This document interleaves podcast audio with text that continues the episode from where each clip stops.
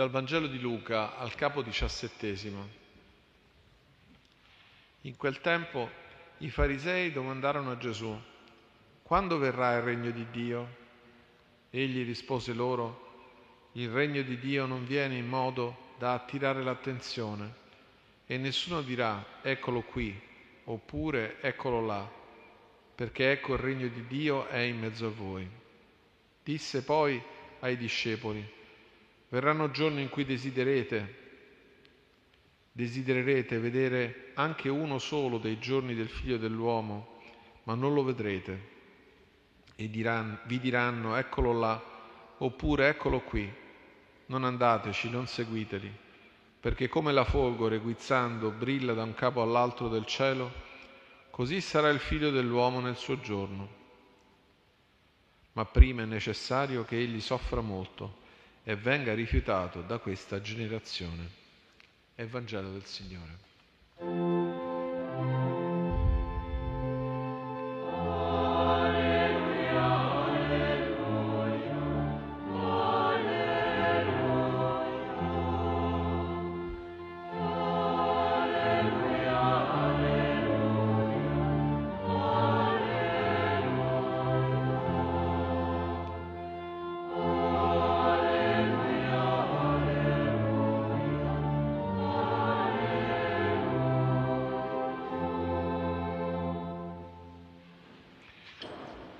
Cari fratelli e sorelle, la proclamazione della venuta del regno di Dio, come sappiamo, è presente fin dalla primissima predicazione di Gesù.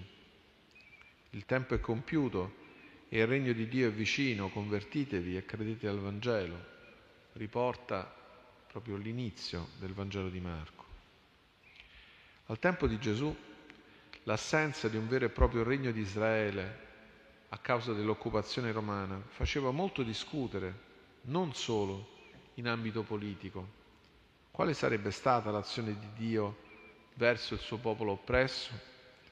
Avrebbe inviato un leader, un capo, in grado di unire il suo popolo e così cacciare gli odiati occupanti romani? E da un punto di vista religioso, la domanda prevalente era quella posta dai farisei a Gesù dato che tutti attendiamo la venuta del regno di Dio, la domanda era quando verrà? Sono questi i tempi della nostra salvezza? E come esserne sicuri? Molti ritenevano che la venuta del regno di Dio dovesse accompagnarsi da segni straordinari che potessero rendere chiaro a tutti, senza ombra di dubbio, che il giorno della salvezza di Israele era finalmente venuto. È questo tipo di interrogativi che muove i farisei a porre quella domanda a Gesù. La risposta di Gesù è sorprendente. All'inizio infatti afferma, il regno di Dio non viene in modo da attirare l'attenzione e nessuno dirà eccolo qui oppure eccolo là, perché ecco il regno di Dio è in mezzo a voi. È il contrario della concezione che la venuta del regno di Dio sarebbe stata accompagnata da segni straordinari, in modo da attirare l'attenzione. Ma anche Gesù sorprendentemente afferma il regno di Dio è in mezzo a voi. C'è una presenza del regno attiva e efficace già in mezzo agli uomini, dal momento che Gesù stesso, il figlio di Dio, è presente in mezzo a loro. Quindi la risposta di Gesù, il regno di Dio è in mezzo a voi, è un momento importante di chiarezza della predicazione del Signore, come quando nella sinagoga di Nazareth Gesù lesse quel passo di Isaia, finendo a dire, oggi questa scrittura si è adempiuta in mezzo a voi. È quello del regno di Dio un annuncio lieto, ma soprattutto un annuncio che cresce nella semplicità e nell'umiltà. In qualche modo, infatti, il regno di Dio cresce di nascosto, tanto che in un altro passo Gesù lo paragona a un seme che nessuno sa come Dio fa crescere. È un regno che cresce di nascosto, o che si trova nascosto come un tesoro nel campo, ma che bisogna sapere individuare da segni umili della sua presenza. E questa presenza misteriosa del Regno in mezzo a noi continua anche oggi, attraverso il suo Santo Spirito. Si tratta di un'azione nascosta, ma lo Spirito agisce e fa crescere e fa giungere i frutti.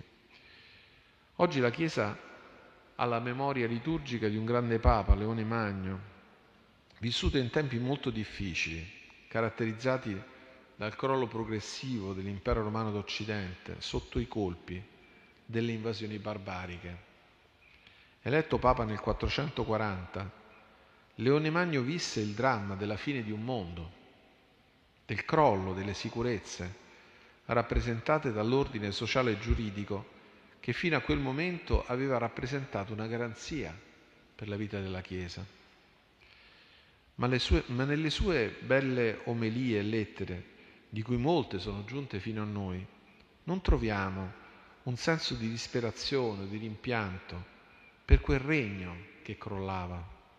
Non c'è identificazione con un modello di Stato o di società che oramai è raggiunto alla fine.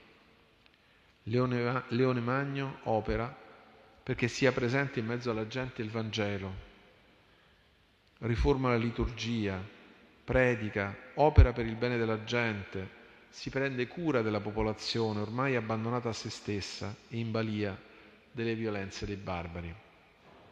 E Leone è uomo di pace, inerme protettore della città di Roma.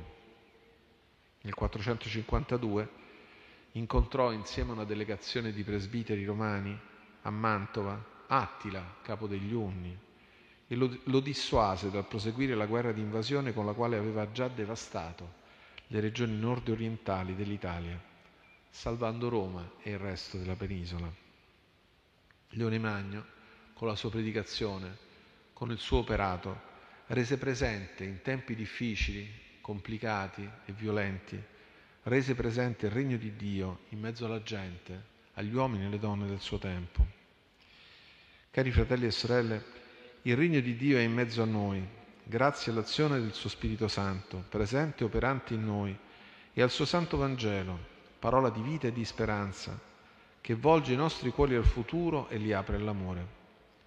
Davanti alle sfide drammatiche del nostro tempo, come discepoli del Signore siamo chiamati a testimoniare la possibilità, già da ora, di essere discepoli del Signore Gesù, Salvatore del mondo, Principe della pace.